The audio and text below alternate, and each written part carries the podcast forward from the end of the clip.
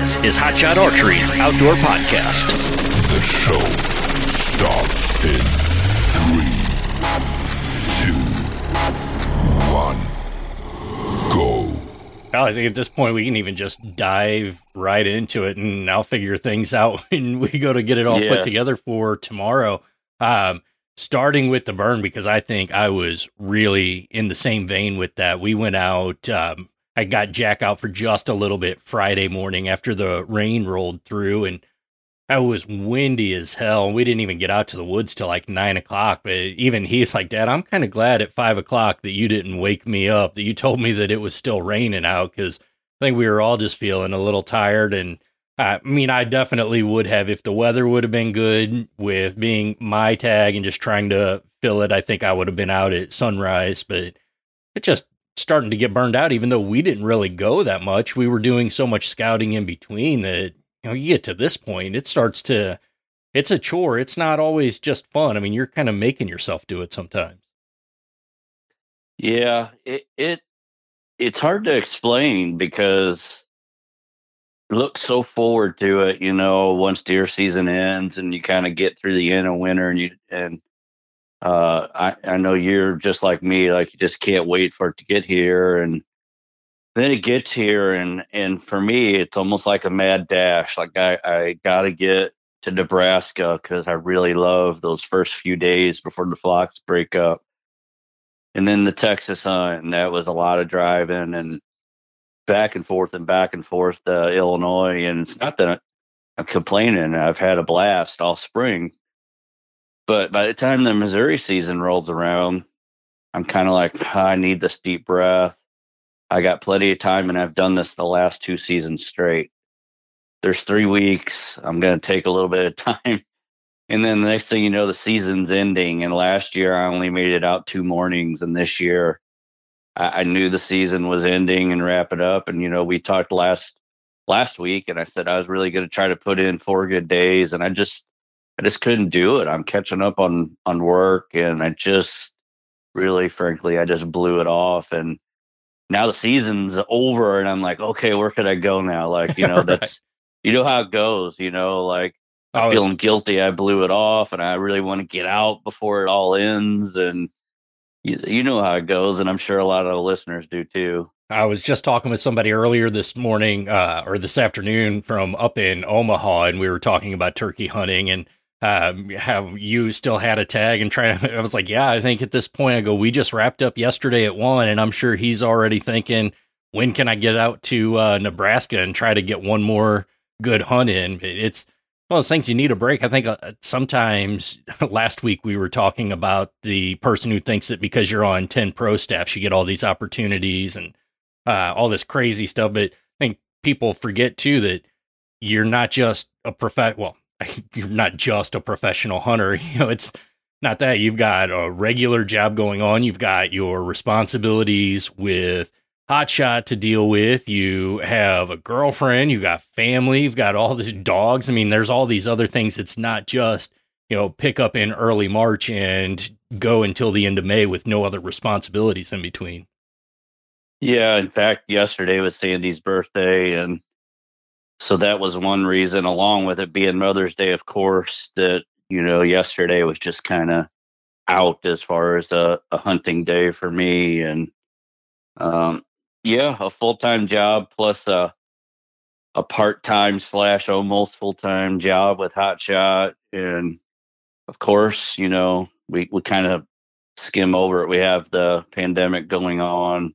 The reason I'm mentioning that is just because of how that's kind of made my my real job as an engineer kind of crazy. You know, trying to work at home, yet be the lead engineer for a radiation cleanup site that's been kind of hectic and work at home has given me a little more flexibility to hunt, but at the same time has caused me to not just be able to take off per se, meaning, hey, I'm on vacation for five days, don't bother me. That hasn't been an option. So yeah, it's just kind of everything. And and you're right, you know, yesterday uh I brought up Sandy, hey, what do you think about going to Nebraska or Texas late next week? And she's like, sure, let's go. So I'm Hell, trying at to this see point, where it's just I think getting I out of the house. Go. I'm going to try pretty hard to fill one more tag.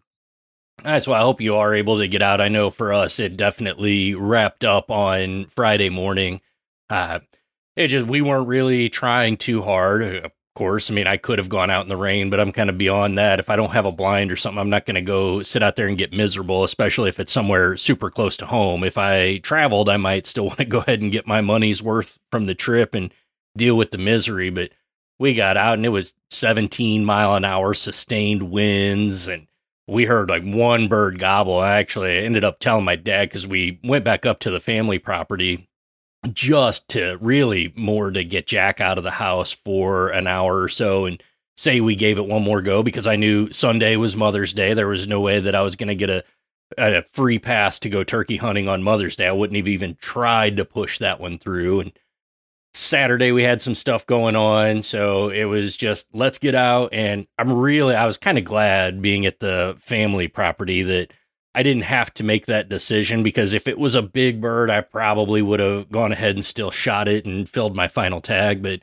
it was nice to not be put in that position to wonder should I shoot this bird? Should I let it go? Do we have a decent enough population? So we went out, we had fun. We heard one gobble relatively close. We got to do some exploring and found some hellacious deer trails. So that's kind of, we're already shifting our focus to getting minerals out and checking on stands and figuring out where we want to move stuff before it gets super thick or super hot. So we have tied a bow on our Missouri turkey season with three birds and one. Actually, it's funny. We had the question of the day about uh, uh, somebody wrote in saying they had a turkey full of freezer and wanted some ideas on what to do with it. I've got about probably 20 or so more degrees to talk. I don't know how many minutes that is, but I've got a turkey breast lobe on the smoker right now. So trying to eat up what we've got and remember the hunts and learn from our experiences and just prepare for uh, deer season at this point. It's full on fawns about to drop. The cameras are out with fresh batteries and just now start to take inventory and make sure they got all the minerals and the food that we can get them to keep them in the area and keep them healthy. Yeah, I'm I'm sure you've seen. I know that we have seen a, a buck here and there that's already started um, some growth, and those nubs are starting to stick out, and it just, you know, someone texted me today, and literally it was deer season will be here before you know it. They were asking if I was going to do it any more turkey hunting, and that's what they ended the conversation with, and and that's pretty much true. It won't be too long, and that's what we'll be talking about here on the podcast. But uh, I don't know. I set a goal to kill seven turkeys, which is ridiculous, of course. Um, I killed five, and there's no way I can be disappointed ever in killing that many turkeys in a single spring. And Uh, only what so one I'm of them was a hoping to get body shot. Out, but if I don't, uh, certainly I'm not going to look back with any disappointment for the spring. Yeah, of those five, how many? I know you had one for sure. Do you have one or two that were body? Because the rest, I mean, we're all headshots. So you're talking probably inside of even 15 yards for most of them. Uh, one was body shot, but it was up close. It was actually uh, first shot was a headshot that missed, and then I body shot it. So four headshots and one body shot, but the max distance kill was probably six yards, and the closest was about three yards. That is just crazy. I, if you've never had turkeys that close to try to explain how exciting and intense that is, it, that's just awesome. Um, we mentioned something earlier too, at really at the beginning of the conversation, and something that I wanted to get your thoughts on. We've seen some questions here and there. Um, in fact, just posted something with the hookup as the highlight pictures. Um, of course, your bird from Illinois too that had the hookup in it, but you've had a chance to hunt Nebraska, Texas, Illinois. Um, I think you got out. I think you said you got out once or twice in Missouri. But you've several states, five birds. This year you focused just on using the hookup, and I know before that the X spot was like the release. You weren't going to be found, and you probably still have one in your pack somewhere. But want to hear your thoughts over uh, the hookup now that you've had a lot of time to use it and for somebody who's debating between the two releases, why or why not choose one over the other? Yeah, the the trusty X-Spot prototype is still in my pack. Um, uh, the hookup I did use for all of those kills, and it was the release that I hunted with every single hunt this this spring, and it also includes a hog that I killed in Texas on that turkey hunt. Um, the reason that I decided to shoot it wasn't just because it was our new release, because we have enough staffers and people that are using our new releases that I don't have to feel obligated to try to promote or get pictures with our newest release because we're happy to sell any of our releases.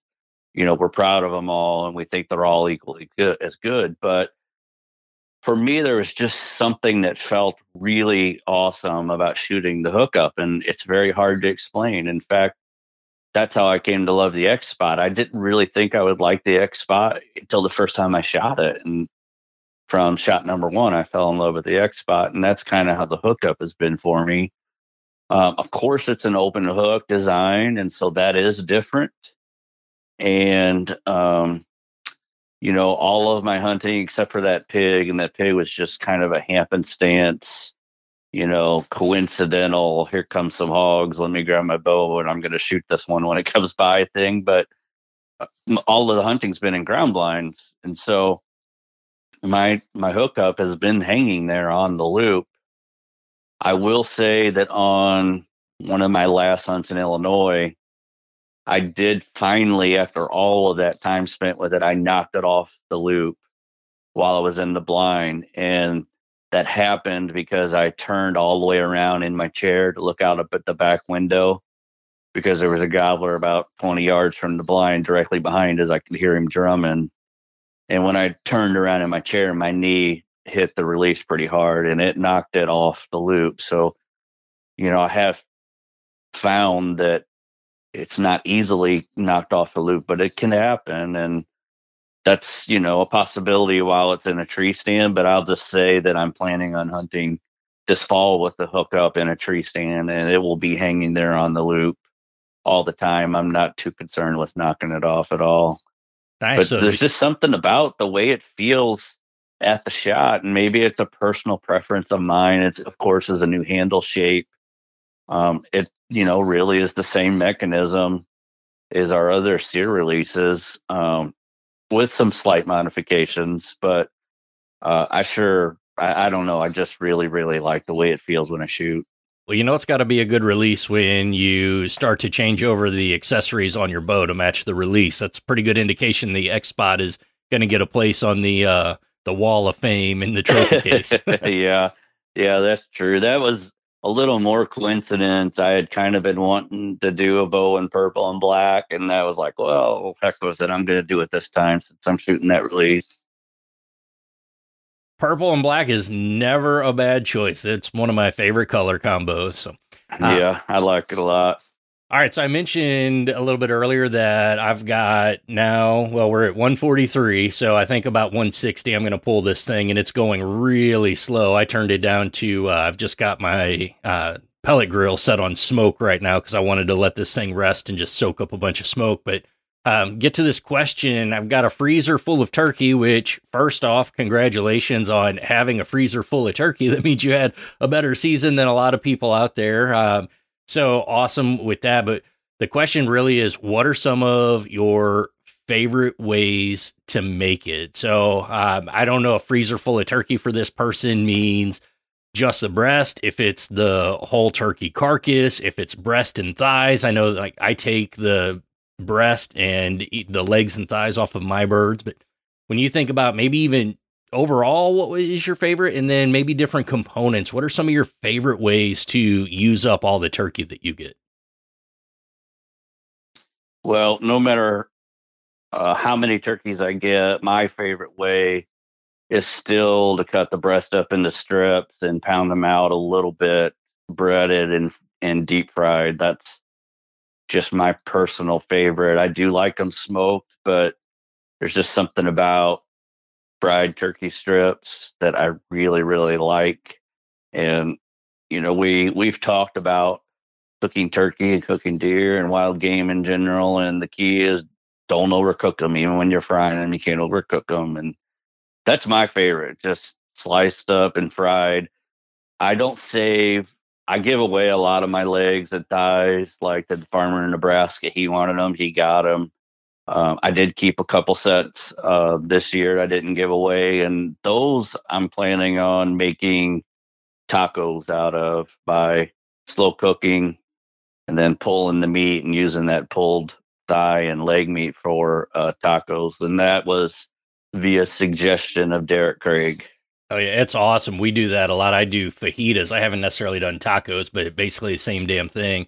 I love to slow cook braise those legs and thighs and use that up in there. If not, soups are always good. You can throw it in a stock pot. and You can put some water, some veggies, or you can throw some chicken stock or broth in there and cook those things down and uh, make soups out of the legs and thighs. But I think the the taco fajita thing, it just the texture of the meat, the the darkness of it, the flavors that go with that kind of stuff, it really lends itself well to it. So um, if you've got them, if you're talking a freezer full of turkey and you've got legs and thighs, they are great. Um, smoked very, very, very low, or again, braised. They almost need some moisture in it. That's why I like to do soups or fajitas, something that's going to have some juice in it.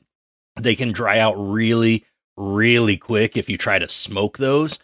Um, I would definitely say brine your turkey, whether it's legs and thighs or even breast. Um, it definitely benefits from a quick brine In fact, that breast lobe that I've got on the smoker right now, I took some of the rub that I was going to put on it. When I put it on the smoker, I mixed that and some salt in a gallon zip top bag with some water to cover, shook it all up, got it real well blended, and let that sit for probably, I mean, even just four or five hours.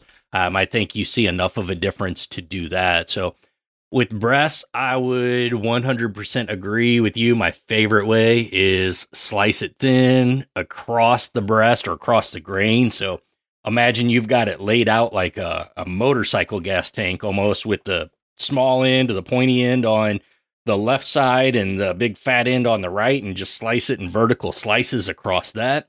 As thin as you can get. If they're thick, uh, like you said, Robin, go ahead and, and uh, pound it out a little bit, try to tenderize it, get it a little bit thinner.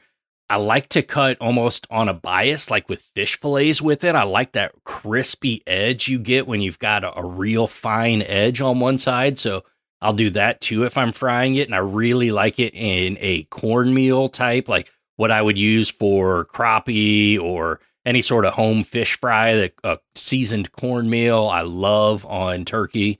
But smoking, this one that I'm doing today, again, I brined it for a few hours, got it out this morning. We're trying to figure out do we fry this? Do we smoke it? Because we did smoked ribs yesterday for Mother's Day. We did smoked ribeyes the night before. So a lot of smoke going on. And we figured with three turkeys, pretty much we gave one turkey to my parents just as a thank you for letting us use their property and buying that, having access for that. So, but again, still two big turkeys in the freezer, decided that we want to try to smoke this one. So I had it in the brine for four hours. I put it in an aluminum pan. I did not just put it on the grate. Um, I put a little bit of the brine juice in the bottom, again, just like a splash, just to keep some moisture in there.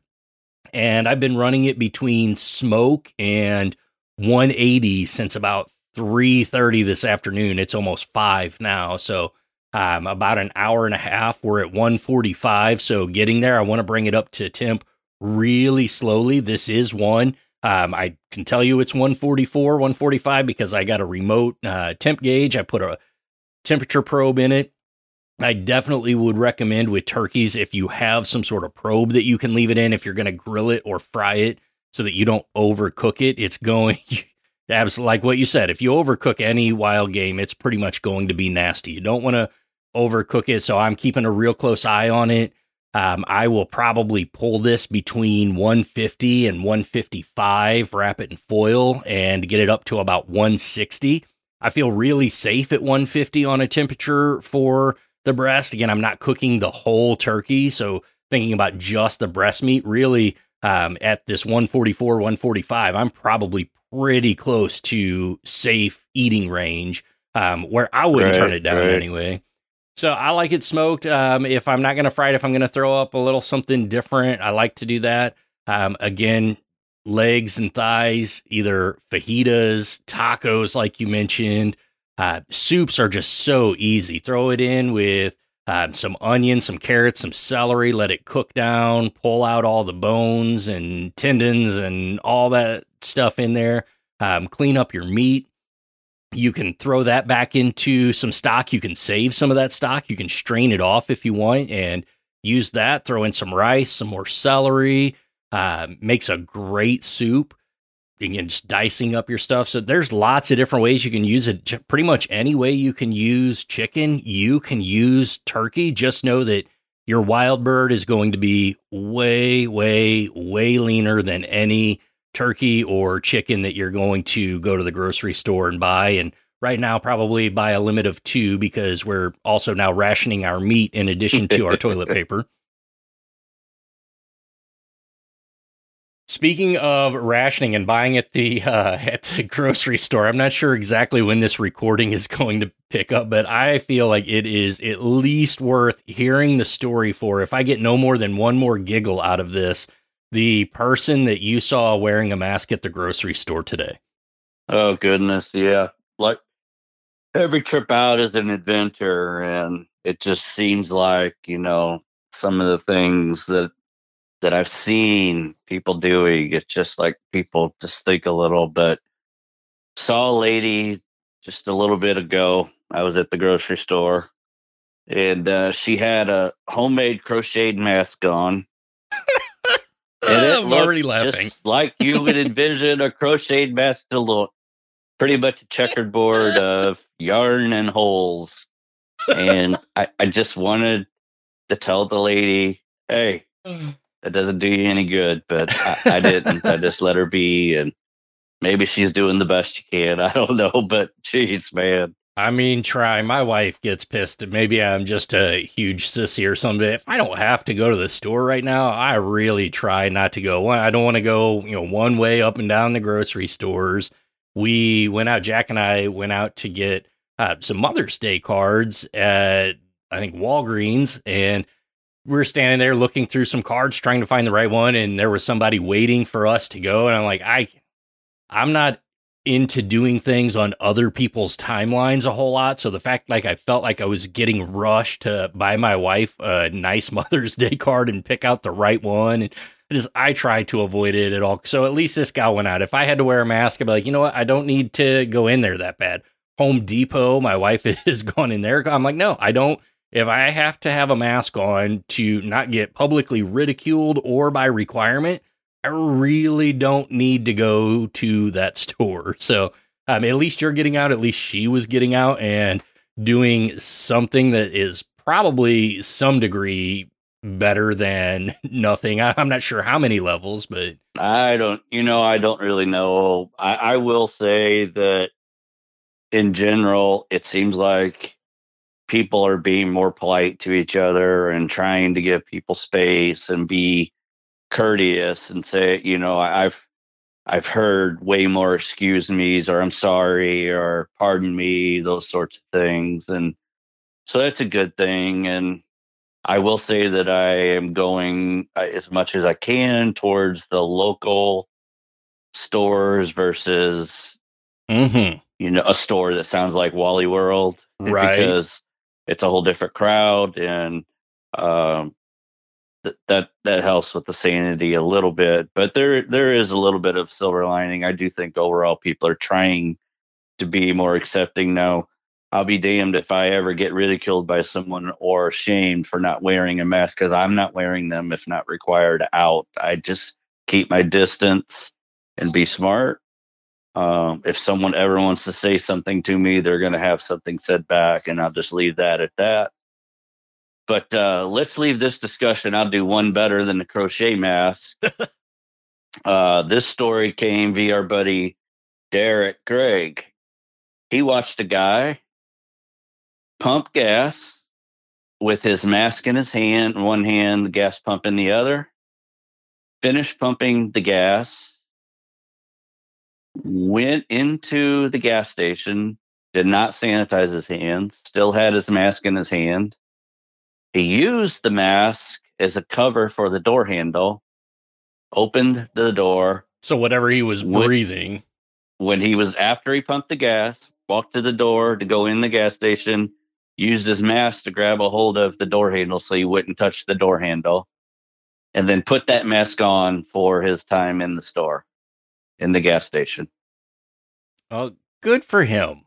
You know, How's that? How how is that to, for just a little chuckle to leave our discussion about mask in public and he's just living his best smart. life. And I'm sure he's been somewhere on Facebook telling somebody about being right and wrong and all the other sorts of craziness we're seeing. Of course, of It's course. nuts. So here's But what are you gonna do? We're all doing the best we can, I guess. Right? Everybody's just trying to get through it. Everybody's dealing with it differently. I don't think this is going away anytime soon. So, you know, like I love to people watch. I will make fun of something that I see as humorous as long as it's not necessarily um, endangering a particular like a situation can be funny without thinking about what's happening to a particular person in that situation. Uh, so yeah, I mean, I'm gonna sit back and kind of find the humor in where I can find humor and take it serious where I need to take it serious. But I think it's just going to become our new normal. I, we again, we just posted something on the social media accounts about missing um, our friends and our show family and customers and talking with dealers, and it's just it's going to be interesting to see how all of this shakes out over the long haul. I know uh, the ATA was trying to get archery businesses deemed essential, where uh, the states where they were being shut down. I just there's going to be a lot that happens from this. Whatever the cause really was, whatever the conspiracy may or may not be, who the hell knows? But um, it's definitely something that we're all going to have to get used to. Whatever the version of normal is going to come out of this is. Yeah, that's that's true. And it, I guess I started to say unfortunately. I don't know if it's unfortunate. It just is a fact of life, and we're all dealing with it. Um, we've gotten a few questions about how is it affecting Hot Shot and, and the business, and it is affecting sales, of course, like any archery business right now. Um, our production is a little bit behind. We've had some trouble lately getting some materials like certain aluminums that we need. Um, that delay is specifically related to virus type issues, but in general, we're uh, using this time at Hot Shot. We're adding machines and we're actually trying to use the slow period as a way to um, branch out and expand some of our capabilities. So that's going to be a positive in the long run for us.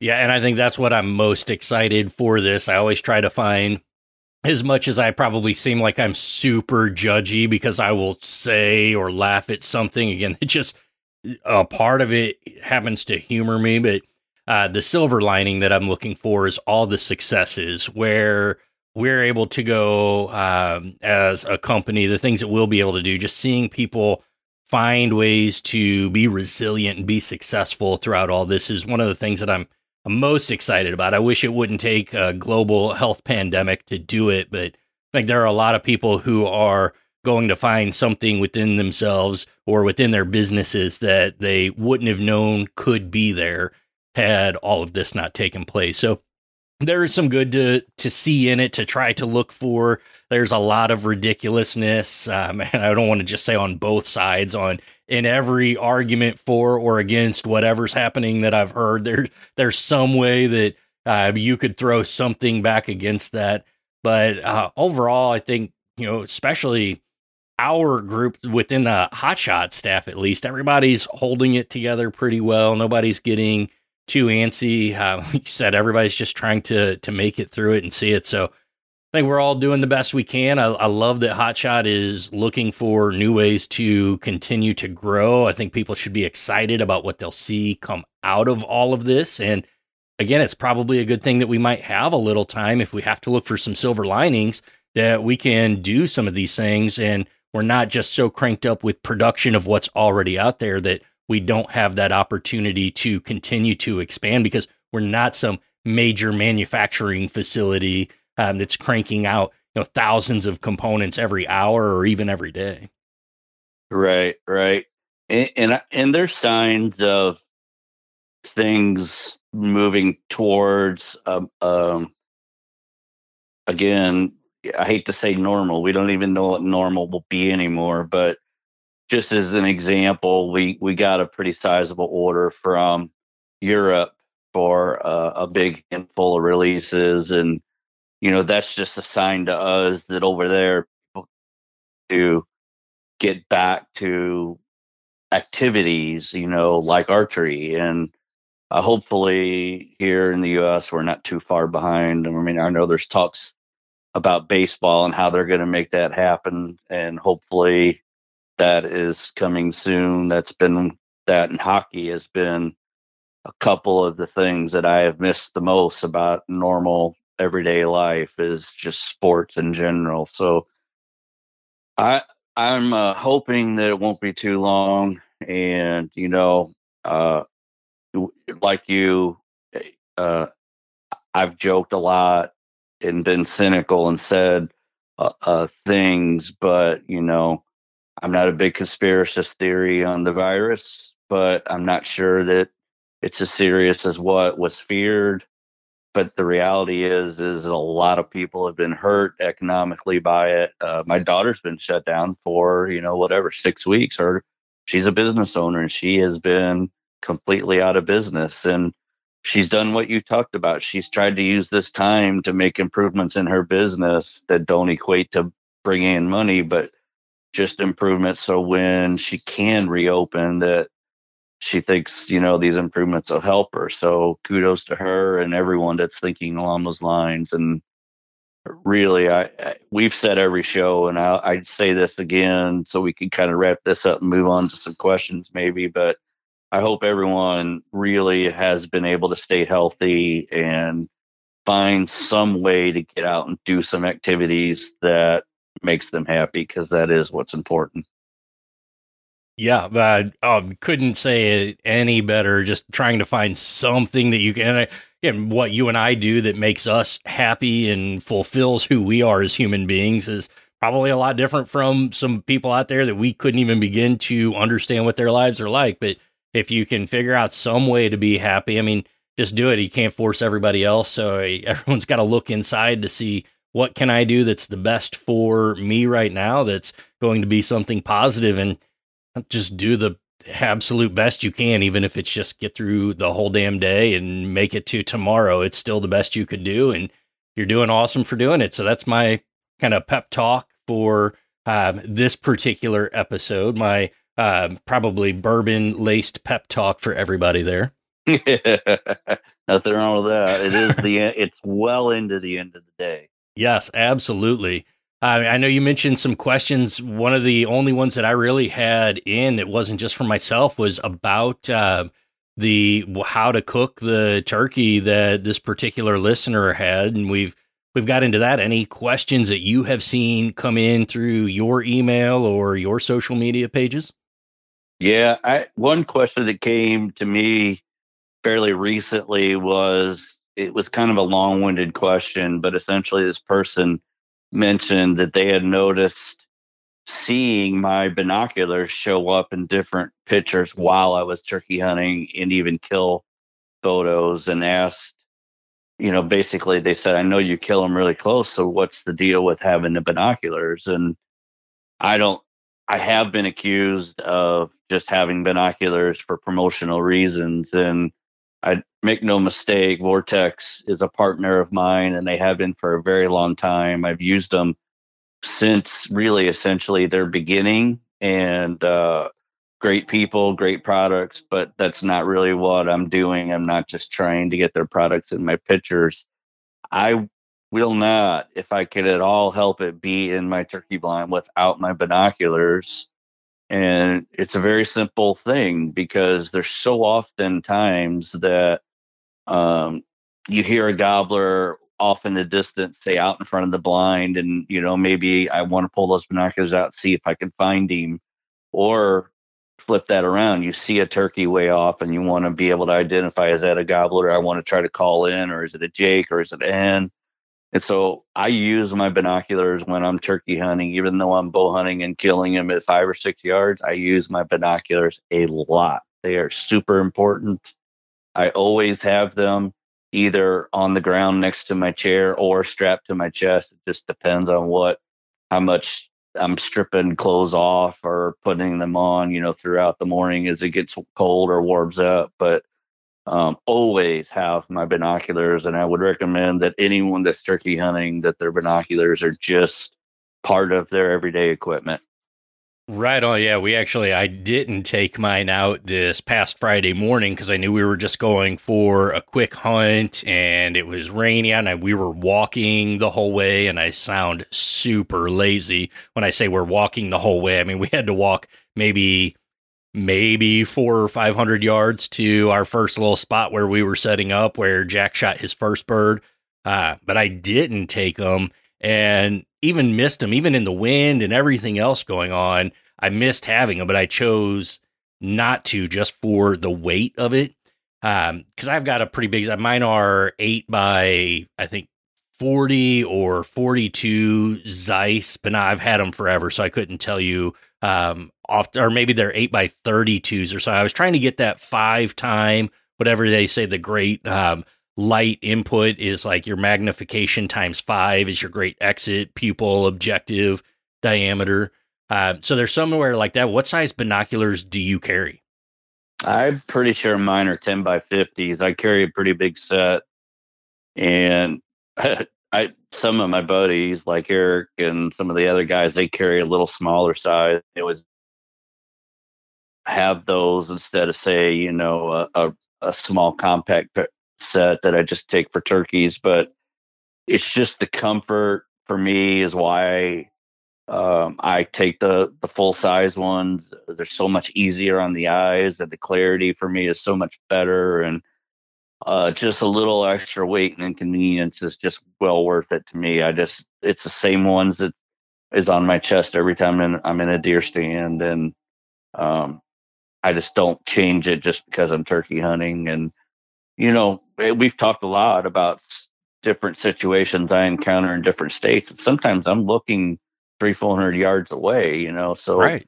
it's not like uh, those are overkill all the time for me either. Anyways.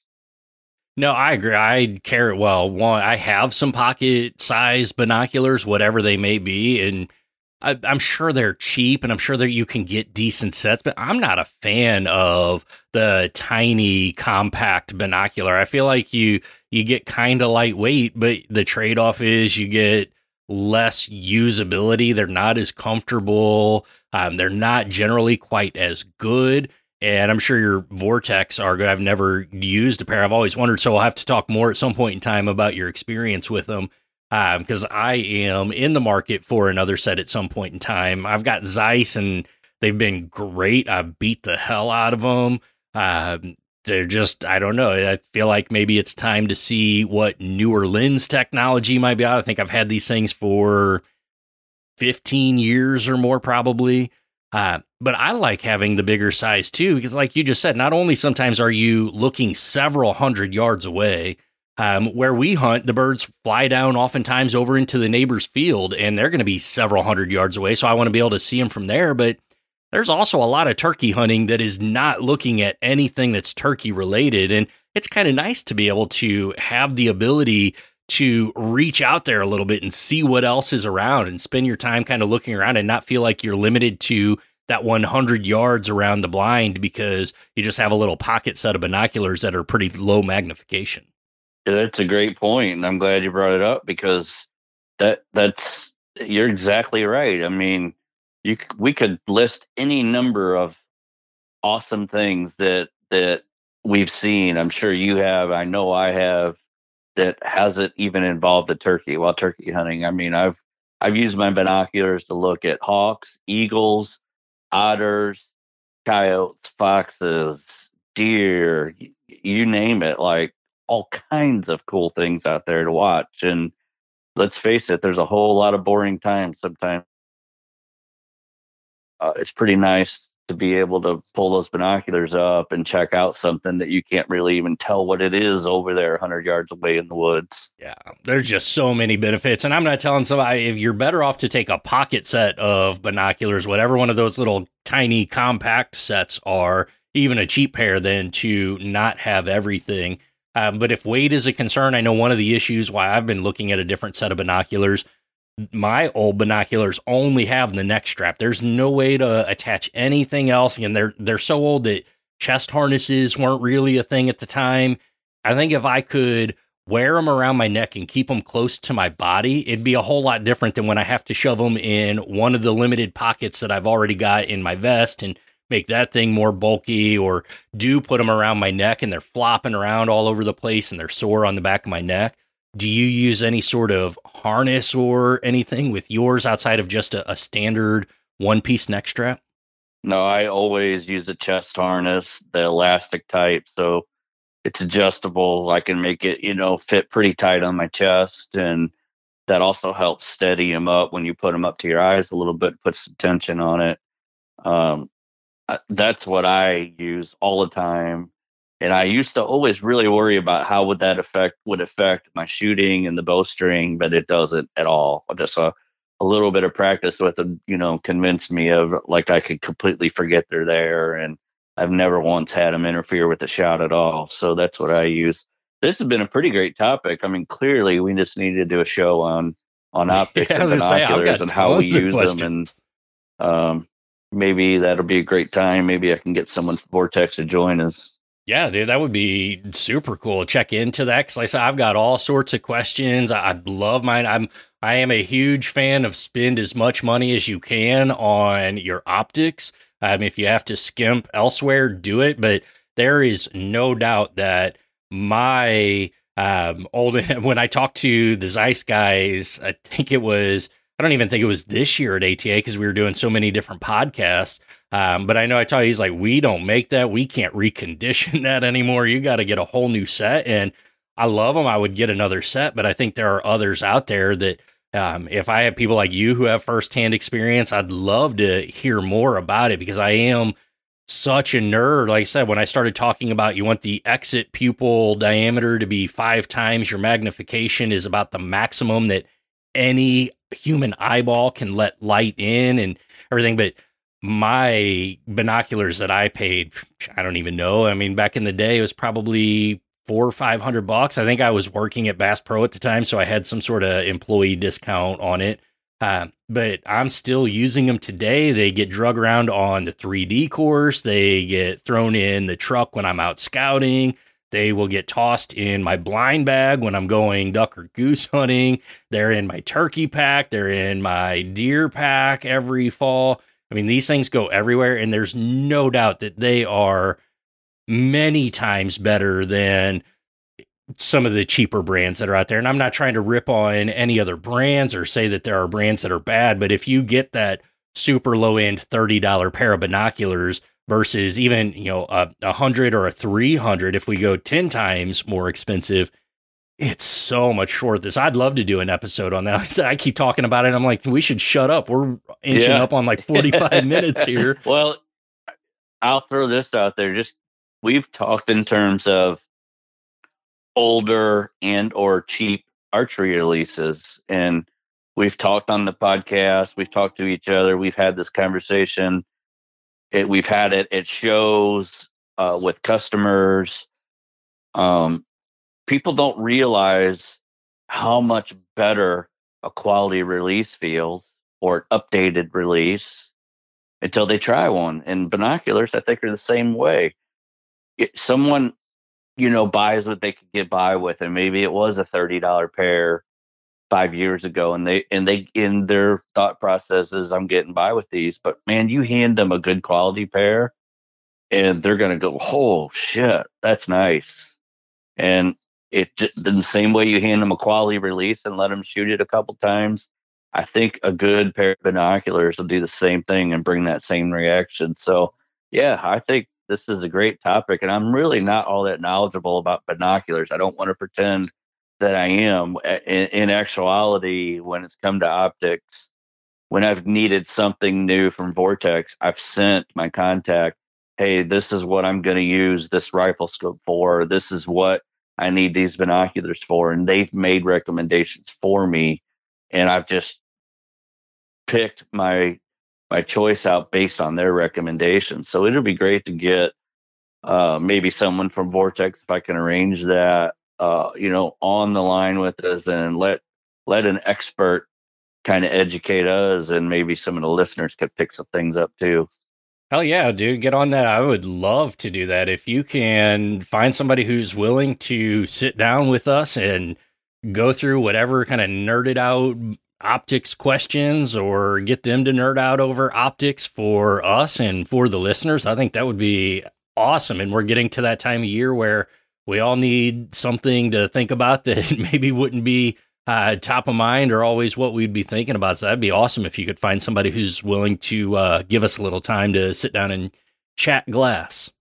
All right. So there you go, everybody. Send us your questions that you, uh, whatever it is that you want to ask about optics and binoculars, send it to us at uh, podcast at hotshotmanufacturing.com. How's that? I got it right the first time. Oh, yeah. You did way better than I do. Right on. You got anything else before we wrap this up? Ah, uh, man, parting shots. I've been trying to think about if I have some sort of parting shot that uh, is really worthwhile. I think the about the only thing that has come to mind, we've probably talked about it. We've had to have talked about it at some point on the podcast here and there. Uh, but especially being uh, an archery company, just archery related, my parting shot is do what you can do to shoot. Um, if you, ha- I know not everybody is in the same financial situation. I absolutely get it, and I definitely try not to flaunt my financial situation that isn't what it always has been. Um, but man, I've got a, a, decent target. I've got one of the, it's kind of a bag, a mesh front, uh, bag filled target get your bows out, do some shooting. I shoot at, you know, maybe sometimes I'll shoot at two to three yards into my target. I'm not getting pass throughs. Um, I've got like an 18 inch. That's probably 12 or 15 inches deep. I don't know on the target, but my, I think my parting shot is just make sure that you're shooting some way, somehow. If it's not going to danger anybody, set your target up in a place where, you know, if you do get a little bit of a pass through, it's not going to hit anything. But check it out, man. You don't need a whole lot. I shoot at um, if I really stretch it out, I can get seven yards from my basement out into my garage. But you will be amazed at how much better you feel when you can get behind the bow. And even if it's just five or 10 shots a day, uh, just to have something that's archery related, you can do it in an apartment. Again, do wherever it's legal. I'm not condoning any sort of illegal activities whatsoever, but if you can, man, make sure you can get out to shoot. I know we hear from a lot of staff members who say, well, I only deer hunt or I only do this or I can't shoot because all the ranges are closed. Get creative, folks. See if you can find a way. Again, I know I don't have, you know, the most expensive target in the world, but it stops my arrows. So I have uh, definitely started shooting my bow more frequently, and I know it's going to keep me in better shape for deer season. So I think that's my parting shot. Try to do something that's outdoor related. If you're jonesing to shoot your bow, test it out, see what your target can do. Just set it up where you're not going to hit the fridge or a person or something crazy if you have to shoot inside. Yeah, I'll add one little thing to that that really helps me. I'm kind of like you. If I stretch it out in my basement, I might get seven yards. It's more like five yards, but I just, instead of shooting that, uh, you know, golf ball or tennis ball size yellow dot on my target, I use a marker and I make it a dime size uh, spot, and so that dime size spot is what I'm focused on hitting for those close range shots, and um, that practice is for sure beneficial and well worth it. So my parting shot, I'm going to see your smoked turkey breast and I'm going to raise you a back strap that is on the uh, counter waiting for me to slice up and turn into some delicious, rare deer steaks for this evening. Man, that sounds so good. We should get socially distant together and share our food tonight. All right, man. Thanks for the time, and thanks everyone for listening. Yeah, appreciate it. Thank you all, everybody. Check us out on Facebook, Instagram. Search Hot Shot Archery. Um, this podcast, if you're listening to it, you probably don't need any tips on where you can find this podcast, but if you're listening on the website, give some of our products uh, look. I know we don't usually, um, in fact, we stated that we don't want this to be just a commercial, but if you're finding this through our website, hotshotmfg.com, ahead and take a look at some of the products that we've got out there. Now is a great time to uh, improve your arsenal, re up your equipment, and be prepared for not only when range is open over the summer, hopefully, fingers crossed, but also deer season and just fall archery season in general. So, thank you all so much. We appreciate the support more than you can understand. Make sure you send us one last reminder questions about any optics. If we can get some folks on, we definitely want to have that for you. So podcast at hotshotmanufacturing.com. When you say it first, Robin, then I can get it right the next time. So send us any questions that you've got about optics that way, and we'll make sure that we get those addressed when we can sit down with somebody who knows a whole hell of a lot more than we do about the topic. So thank you all, and we'll talk again next week.